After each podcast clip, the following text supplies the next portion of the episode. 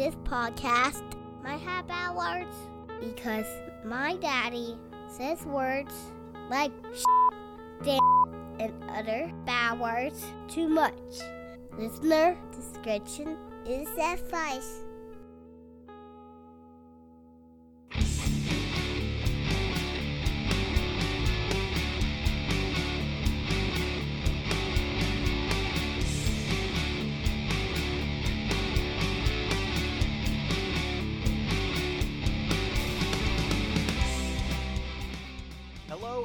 Welcome to another episode of the DTALKS Podcast, a podcast for dads where dads talk about life, kids, and stuff. I am your host, Joe Shaw. John and Galan were not able to make it this week, so I went solo and went one on one with our guest this week. I spoke with Fort Worth ISD School Board member Jacinto Ramos Jr., or as he's better known, Cinto. Uh, you may remember him from a couple of episodes. We had him on towards the beginning of the show a couple years ago, where we spoke about his journey uh, from a parent to a Fort Worth ISD School Board member, as well as in the back half of the episode, the five stages of race racial relations in America as it relates to a white person and a person of color. Uh, we recently had him on earlier this year with Frank Minicon of Melanin Origins and host of the Quad podcast to discuss what it means to be a man in today's society. We talk about Cinto's work in the Fort Worth ISD school districts, work that they've already done, and a lot of work that they have to do. Uh, we also touch a little bit about the ever changing politics here in Texas and what this uh, Senate race looks like. I do want to say at the beginning of the episode, I feel like it's worth noting that we have gotten a lot of positive feedback from having Cinto on as a guest uh, from everybody across the political spectrum. People have felt very educated by Cinto. He is an educator, and they felt empowered that he has spoken truth to power. And I want to say, I know that there. Uh, social media divides us a lot of times, and because it is no, it's getting close to November and election day, tensions are running high. But I want to say that whoever you are, whatever political spectrum you identify, or wherever on the political spectrum you identify, I want you to come into this episode with an open mind. We talk a lot about in the episode people having an emotional response first, then a thoughtful response. I want you to go ahead, clear the emotions away, have a nice, thoughtful, open mind. You don't have to agree with everything that's said, but I do think there is a lot of knowledge that is shared in here that everyone could benefit from. So, without further ado, here is Cinto. Enjoy the show.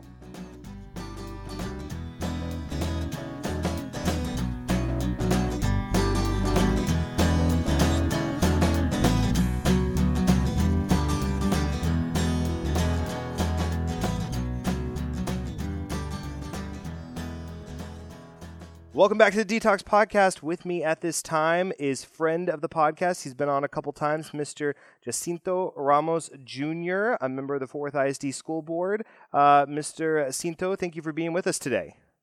Thanks for having me. Always good to see you guys. Yeah. So, you know, I was kind of talking to you before we went on air about how it's something that I'd wanted to have you back on the show again. And uh, the very first time we spoke, we were having a good conversation about uh, the five stages of race in America for both people of color and white people and what we can do to kind of bridge that divide. We didn't know it at the time when we were recording, but it was when all of that uh, was going on in Charlottesville with the protests and, uh, I mean, with the statues and with everything that happened during that time back in 2017. And so uh, we are recording this. Uh, a word of note: I know this episode's not going to drop until October fifteenth, but we are recording this on the day formerly known as Columbus Day here uh, here in the United States, and now it is, uh, for the most part, across the country, being known as uh, National Indigenous Peoples Day, which uh, the city of Dallas, just as of today, recognized. Uh, I think it's officially October twelfth as Indigenous People Day, if I'm not mistaken. Yeah, I, I, I don't know exactly the date that they chose, but I know that it's going to coincide at least close to what the national holiday of Columbus Day is for Right. sure. and I know that they worked hand in hand with the uh, it was the I believe the Red Handed Warrior Society. I was trying to uh, do my research, and if I remember correctly, I'm trying to pull up to fact check myself. Uh, but I believe that was the group, and what their mission is to do is to try and and have uh, just more recognition for uh, the native peoples of this land that came before us. And that is a great. My phone is not working, so I will have to fact check that here in a minute. But um, beyond that, what I really wanted to do, uh, for those that are not aware, uh, Mr. Cinto is a, uh, I'll give a little bio on him. He's a community leader, works with youth on issues involving multiculturalism, community pride, and building a strong cultural identity. The son of immigrant parents from Mexico, Cinto has worn many hats from serving as a youth specialist for the Boys and Girls Club of Greater Fort Worth's Coming Up Gang Intervention Program to his current position as Community Service Restitution Supervisor at Tarrant County Juvenile Services. Uh, Mr. Ramos Jr. was elected to serve on the Fort Worth ISD School Board of Trustees on June 15, 2013. And on May 26, 2015, he became the youngest Fort Worth ISD School Board president and the first Latino Fort Worth ISD School Board president from the north side of Fort Worth. Uh, Mr. Ramos Jr. has received many awards, such as the Superior Achievement Award by the National Organization of Hispanics in Criminal Justice, the 2010 Mike Moncrief Believing in Youth Award from Santa Fe Youth Services, and the Visionary Edict Award from Magdaleno Leadership Institute. He was also inducted into the Tarrant County Fatherhood Coalition Fathers Hall of Fame in 2010. And uh, you were born and raised in the north side of Fort Worth, Texas, uh, which you reside today. And those that have listened to the show know that you uh, moved to to quote you, moved out of the hood and then returned to help uh, to help affect change. That's that's correct. exactly, the way, exactly the way I put it. Yeah. And you know, we we got a lot of really positive feedback and we still we still continue to get some today. I know that I posted out on social media that we were having you back on the show today and I, I got several messages from from a lot of my uh, friends and listeners to the show who are on both sides of the political spectrum, and they said that the episode where you spoke about the five stages of uh, race relations in America was so inspiring and empowering for them that both both groups of people learned a lot. And I think that's one of the big things that uh, you're a proponent of is education. Education for white people, education for people of color, so we can help kind of, not kind of, but help affect change here in this country. Yeah, that's exactly right. I mean, it's it's it's what I have the privilege and the honor of uh, teaching at Texas Christian University, particularly in the intro course, which is called Engaging in Differences in Diversity. And um, we usually start off by just saying that race isn't rocket science, that it's harder than rocket science. And the reason that that is is because it's not taught in K through 12 school systems, and that's also by design. So by by recognizing history from a different lens and what I get, uh, whether people agree with the theory or not, critical race theory references um, the the pros and cons of of how uh, we engage in those conversations. And one of those is interest convergence. And interest convergence is that I, as a person of color, and white people that are allies, have to continually try to find ways to engage other populations who may not necessarily want to, right? But uh, once they do, and once they're able to break this down on an academic level, it's a different conversation. So that we don't come from a feeling quadrant, which is usually what happens, is when people engage in a conversation about race, they usually come from a feeling quadrant where they don't necessarily have all the facts, and that's not necessarily their fault either. So I'm quick to say that when someone wants to engage in a conversation about race and they want to tell me how they feel about it, that's completely appropriate. And then once that's done, then I'll tell them, so how did you gather your information and your facts? And I definitely don't claim to know everything about race. I just know that I, the more I study, the more uh, I learn, and the more frustrating I guess it could really, really be. And that knowing to to unpackage race is is a journey in of itself. Before we even get to talking about who's racist or what racism is doing, we got to first unpackage that concept of, of race. Right. You know, one of the things that I saw uh, online after, you know, or I've seen, there's been lots of positive articles about you in the news, and then uh, one article from earlier this year uh, called out saying that you were warning Hispanic students about white America, and I, I, I laughed at the title because I, I kind of knew where it was going, and and it talked about how you and uh, it was also State Representative Ramon Romero Jr. had a uh, show, showed the documentary film Ascension, telling the rags to riches tale of a Mexican boy who runs away at age 13, comes to the U.S. through hard work and perseverance, becomes a success and an American citizen. And it the article goes on to talk about how you proceeded to tell students essentially what you told us here on the podcast, which is that the racial construct in America was set up with the idea that the white man is superior based off of Johann Blumenbach's uh, theory that people used and, and jumped to, and then built racial constructs off of that. And so, what you've been saying is hey, students of color, the history books that you're reading and the way that history has been constructed has been constructed on this one certain premise, and we need to change the narrative. We need to learn more about ourselves and empower ourselves and take control of what's equally yours. And that's essentially what the article says. That's exactly what I've known you for and what you've come on our show to talk about. And so it it it goes back to what you were talking about how people react with their feelings first and then you have to be able to have that conversation with them from a logical standpoint. Yeah, and and it would be nice if the individuals who have quote unquote been attacking me and my uh, you know the, the so-called rhetoric it's it's it's the it's the first of feelings the second of phobias. Right. And so that's that's all i'm noticing right is that that is the that is the technique that is best used uh, not only to to scare uh, white individuals if there's any kind of uh, truth to a fear of the the boom in the Latinx community, where we now know that the brown community, the Latino, Latina, Latinx, is going to be by far the majority by 2022. Right. Um, I'm well aware that that comes with fears and phobias for some, not for all. And for those that do, that kind of rhetoric obviously fuels the fire. And all I'm simply doing is saying, look, I have learned the English language. I have studied and, and gone to school as what was uh, what, what what is supposed to happen. But what I think is happening with some of these groups is I don't think they like what we have to say when we get to the levels of education that we've gotten to. We know better. We've pulled the wool off of our eyes. We see the construct for what it is. We see the system for the way it is.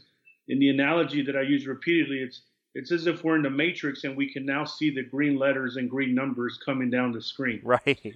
And so when we see that, we can't sit there uh, and, and just take it. We being people that are conscious. So one is to have a conversation of people that understand the social construct of race, how it operates, how it's designed the way it is to do what it's been doing.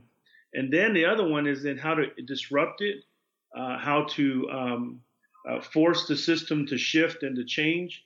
That's a whole nother conversation. That requires people of all walks of life, including white people and including people of color who are unconscious.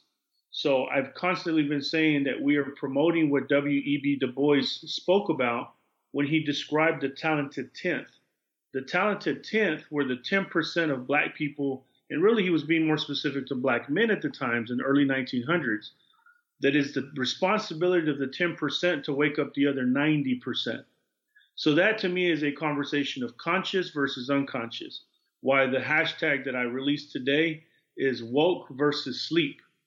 So those that are conscious versus those that are unconscious. The unfortunate part is that because most of society has been conditioned under the, the parameters of the way the systems were designed, most people are unconscious when it comes to the conversation about race. So anyone that comes and speaks against it or tries to disrupt it becomes an agitator, a radical, a militant, when all I'm simply saying is I'm so conscious and I'm so aware that part of my job is to go and get my brothers and sisters of all walks of life to engage in the same conversation because this rhetoric of fear and phobia is so dominating that it even consumes people of color to want to sustain the same system.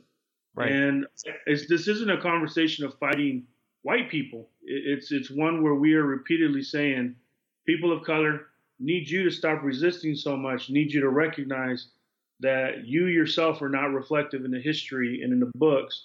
And that's relevant as to what happened that day in that auditorium at Northside High School.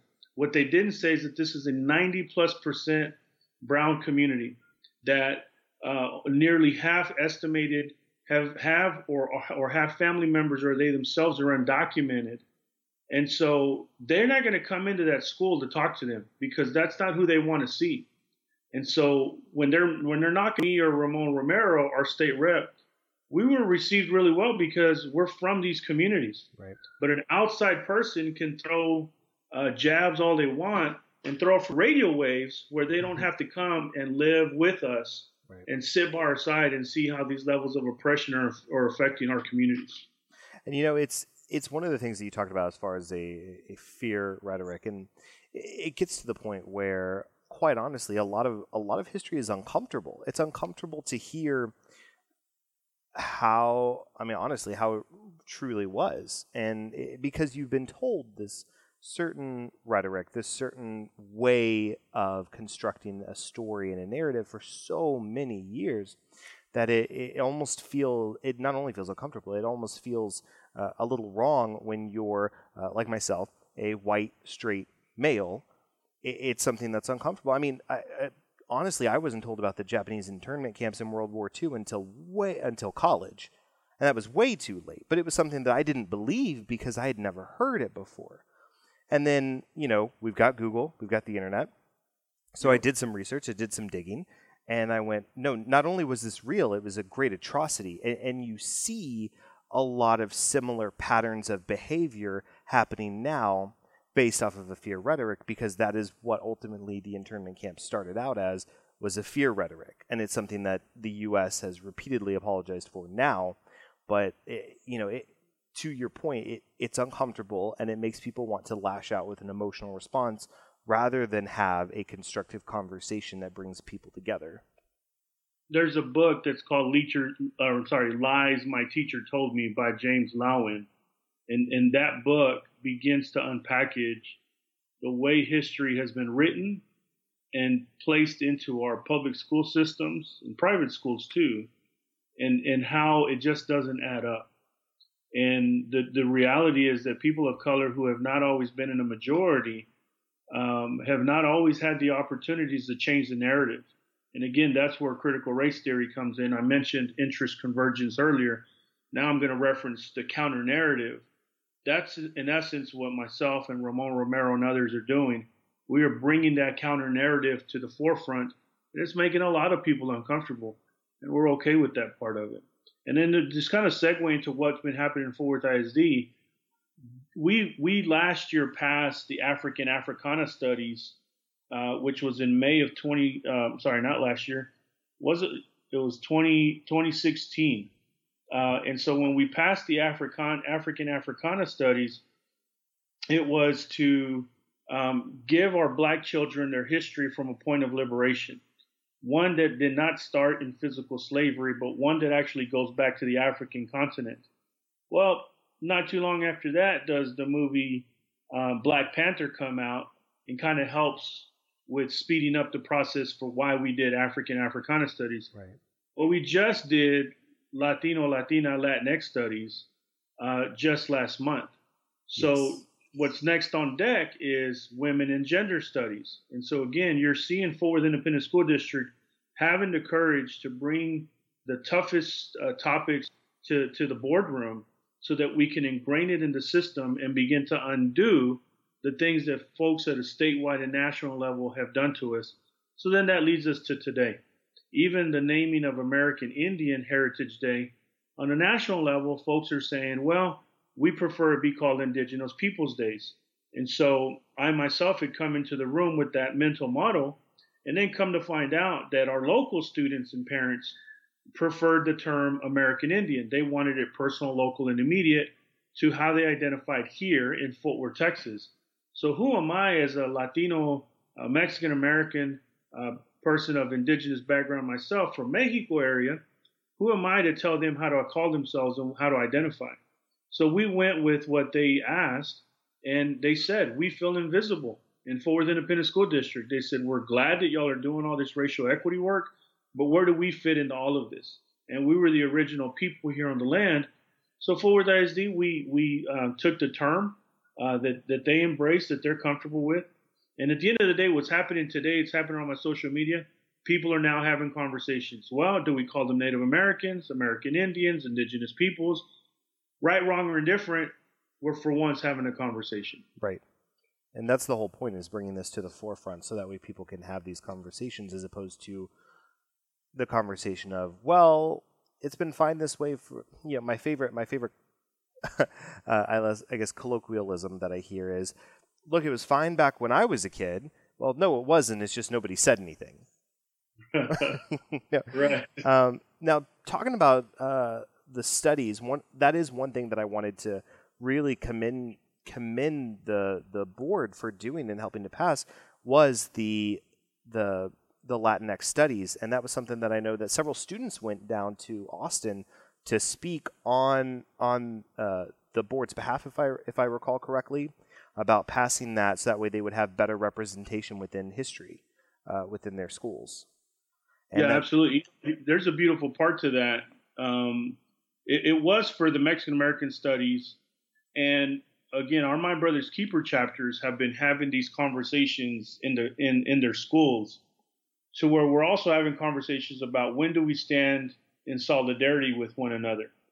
And the, the, the students are becoming aware that the State Board of Education had been entertaining uh, changing the narrative around slavery to indentured servitude. And so our, our Latino students said, no, that's not cool.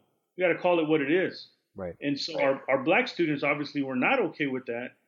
And so one day was specifically talking about the Mexican American studies, and our black students said, We will stand in solidarity with our brown brothers.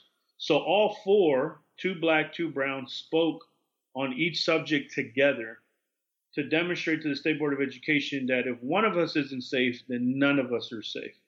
And so that's in essence what happened down in Austin, Texas, when our My Brother's Keeper went down to what we say. We call it speaking their truth they went down there to speak their truth, and I think that a lot of people paid attention. Absolutely. One of the things that I, you know, it, it's it, it's tough because I, I when I was doing research for this, and and I had seen this past before because I, I follow the the Fort Worth ISD and I follow you as well on social media, but it's it, it almost got lost in the shuffle because during the time when that was approved was also the time when there were all the headlines about to remove certain uh, female uh, historical figures from the curriculum, and in an effort to to streamline learning. And it, it's frustrating because you have, on the one hand, such a positive moment where they are approving the uh, the ethnic studies, Mexican American studies course, while at the same time voting to streamline a lot of you know like I know two of the names that had been picked up were Helen Keller and Hillary Clinton as two people to remove from history books uh, as just as an example. But it's how do you, I guess, how do you as a school board member balance the the wins and losses, or not so much wins and losses, but maybe uh, gains and losses for what appears to be learning for your students. You know, trying to enjoy the the the fact that something finally got approved while also keeping an eye on some things that are being taken away. Uh, how do you kind of balance those two? You know, the balance is is honestly that as a student of history and knowing how things play out is that the fights the fights never going to be be it's never going to be easy. And as we're trying to cover up one set of holes, another set of holes will be made.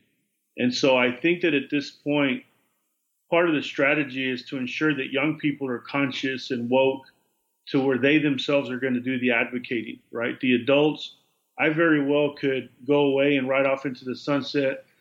I could lose an election.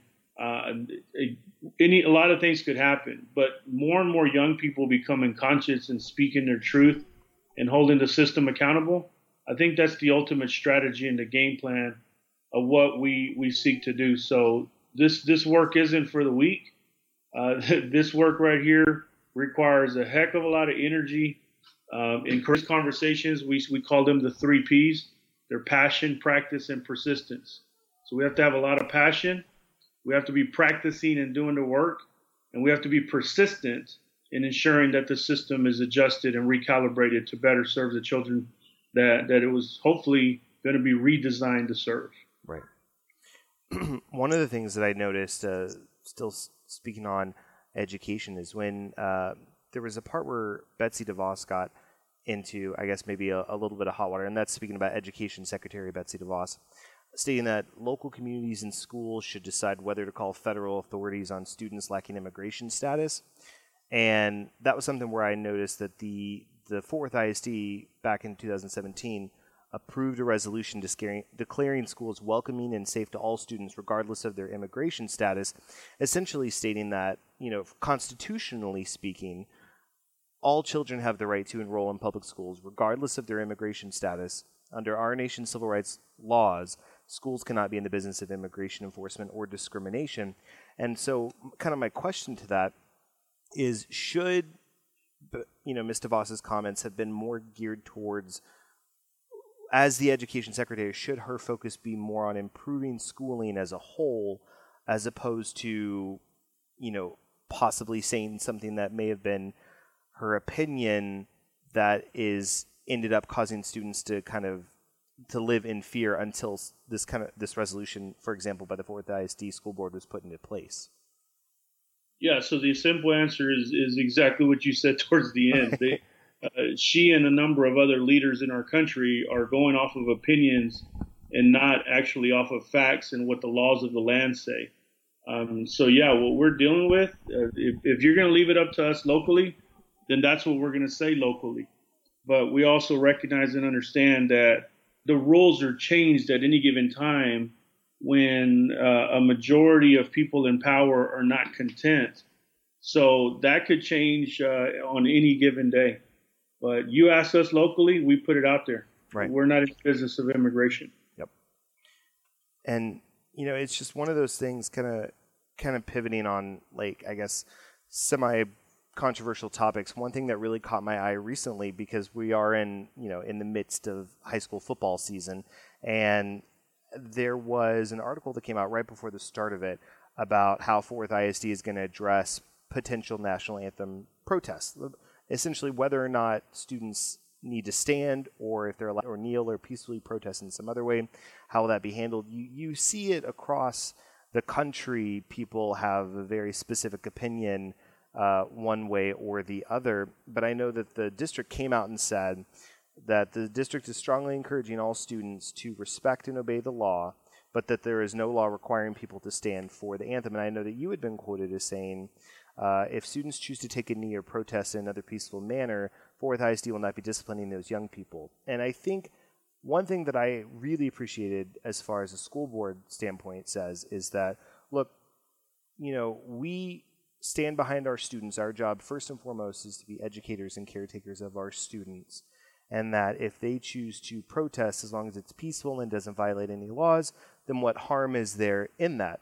And and I think people get lost in the shuffle on a national standpoint, thinking that it's a disgrace or or that it's you know somehow uh, insulting to our veterans. But I think you know you and the other school board members said it said it well when they stated that when you say that if they choose to protest in a peaceful manner, it's not it's not wrong. It's it's their right as as Americans and as as young people as well yeah, the, the, again, the law is really clear on this for public school education setting.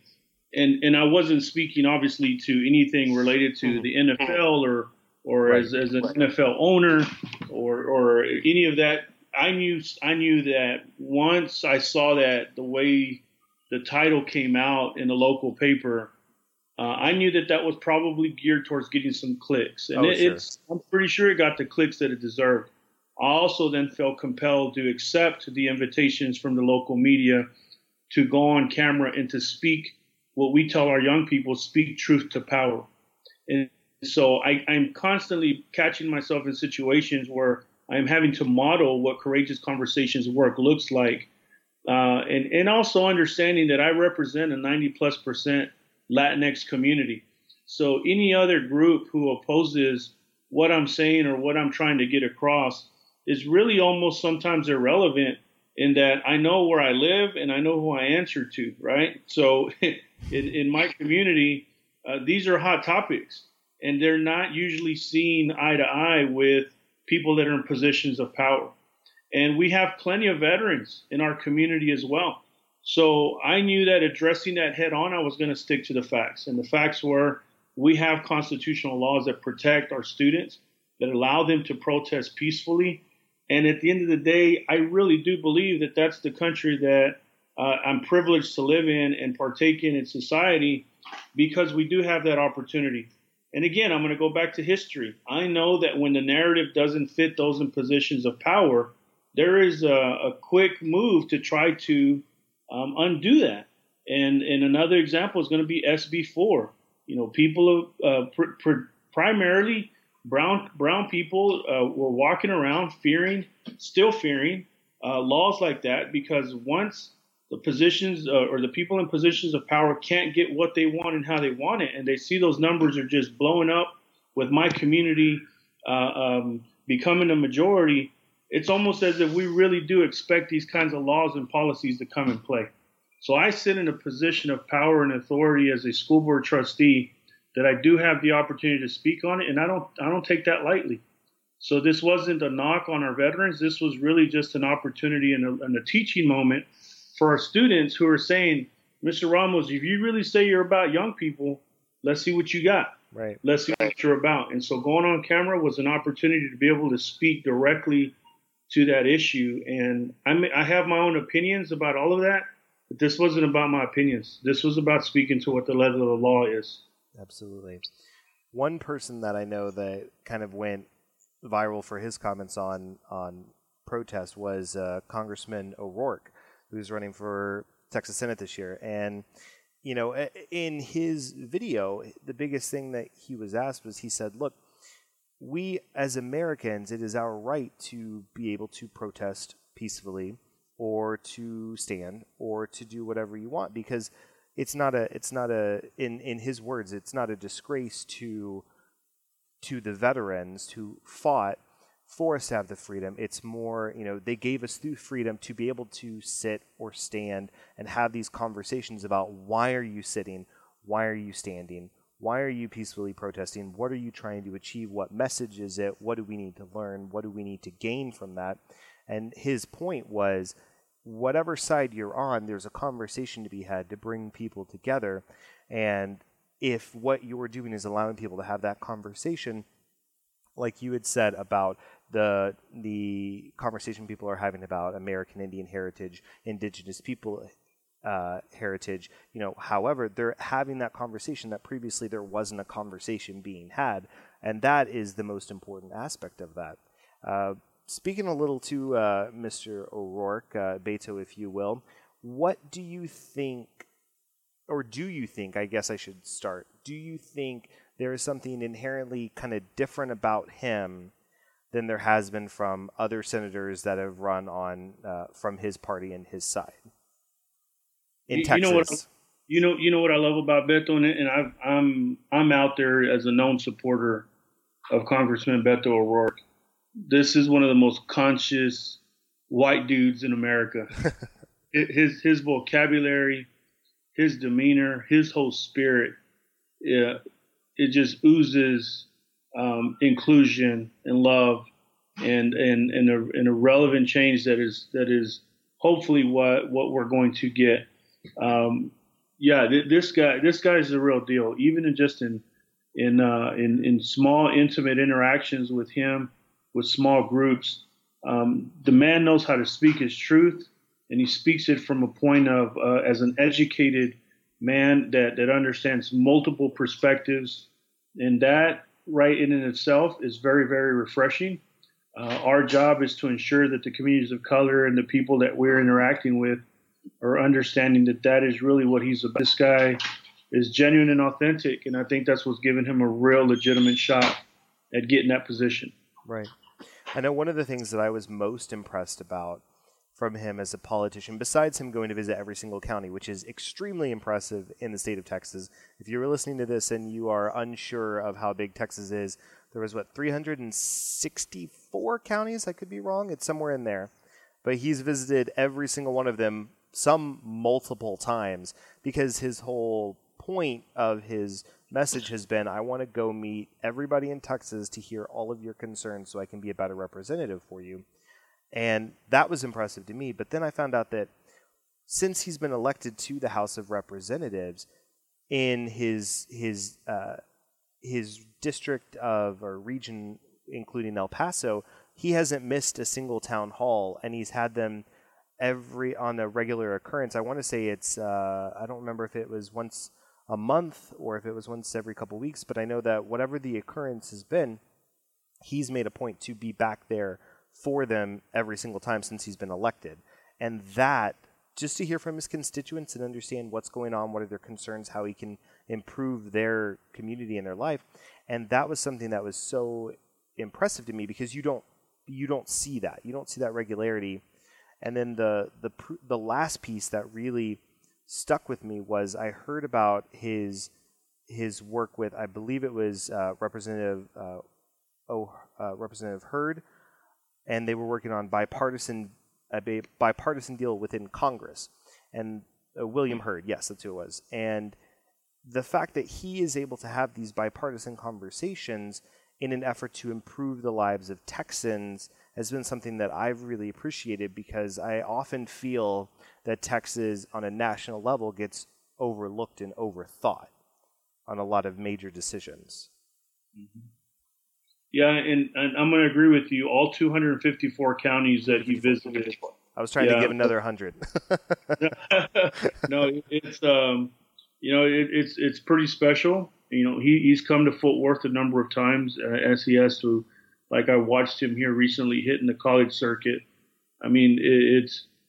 It, I guess I'm going to be very, very um, candid and vulnerable in saying that I, I worry about how much he's out there in that to me he is Kennedy-ish, mm. right? Mm-hmm. So and he is uh, civil rights-ish uh, in in in how bold he is in the way he speaks. Um, I fear um, not not that I want him to slow down or ease up, right? But that is on the back of my mind that that will I actually be living in a time in history when someone like this uh, may potentially be taken down because he is that special. Um, and having had the privilege and opportunity to introduce him at a Americado in South Fort Worth um, this past uh, the end of the summer was pretty amazing for me to sit in Fort Worth, Texas, and see Republicans, Democrats, uh, and Independents um, all gather in the same place and and and be open about the level of excitement that they had to see a, a human being who genuinely and authentically cares about all Texans of, of all walks of life. That's obviously a man that I know that has high high levels of education, uh, fully aware of social justice issues, um, has again the updated vocabulary to reference people to minimize damage and understands the power of his words, and is extremely cautious in how he how he uses them.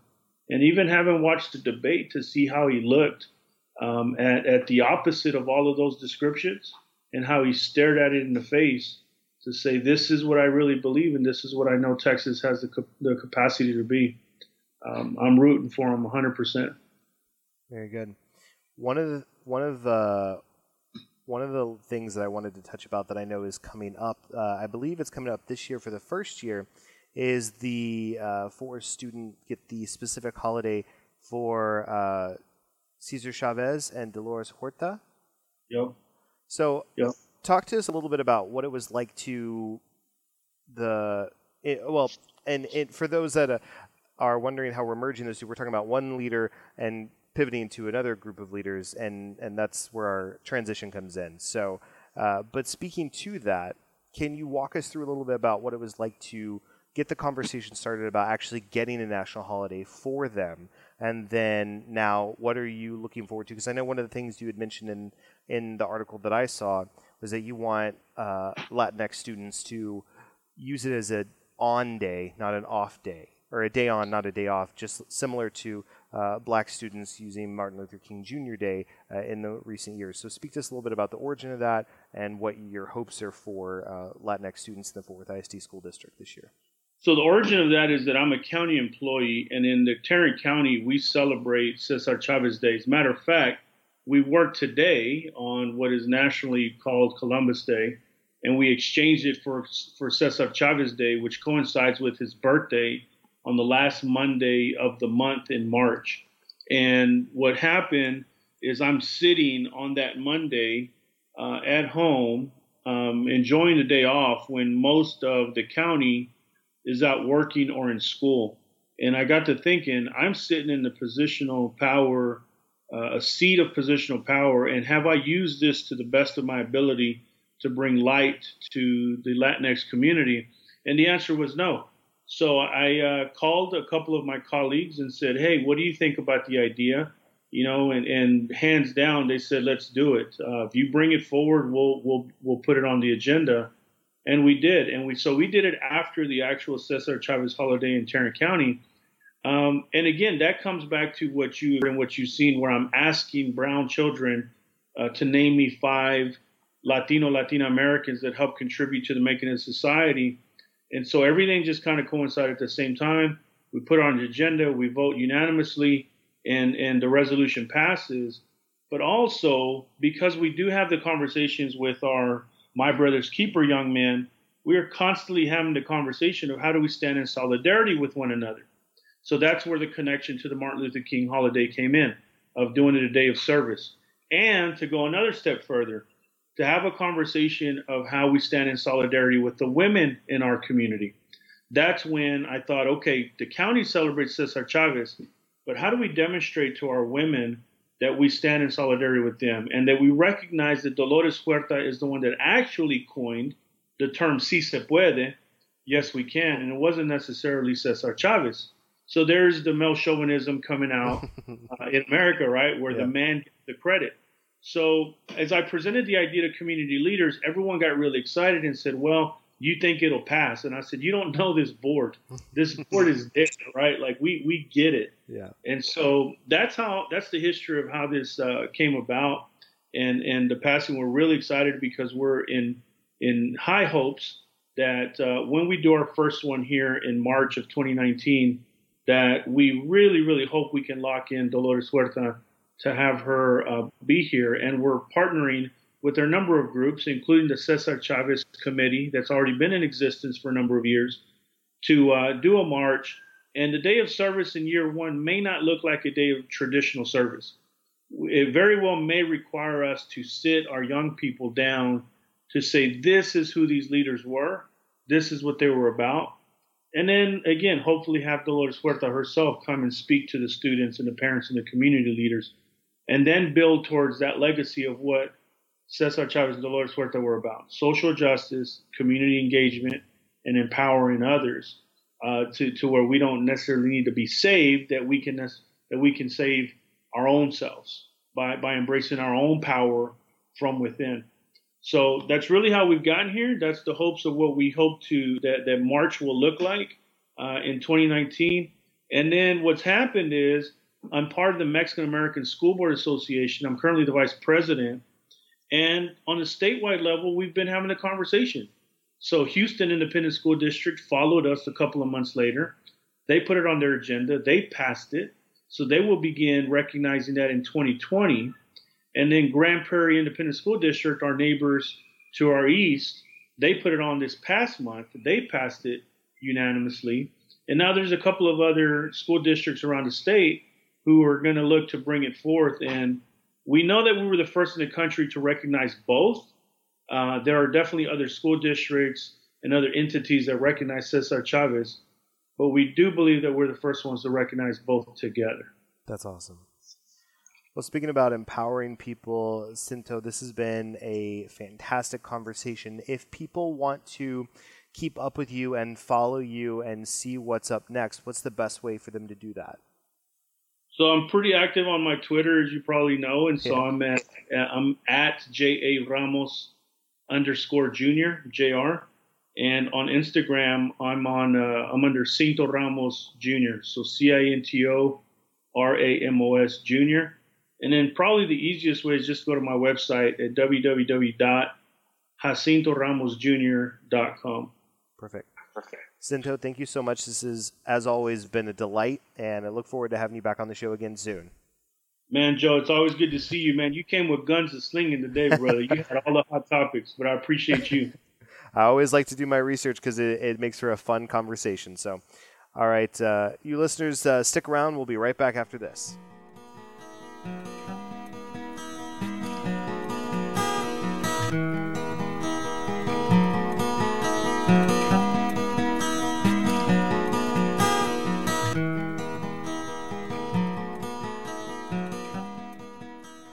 Welcome back to the DTALKS Podcast. That was my interview with Cinto. Always, always a pleasure having him on the show. He always brings lots of knowledge and is constantly trying to educate you as a person on how to better yourself. How I just I always get inspired when I speak with Cinto and I am ready to just go conquer the world, be a powerful, positive force, and really be better with my better man and woman here on this earth. So, Cinto, thank you again so much for everything and for coming on the show.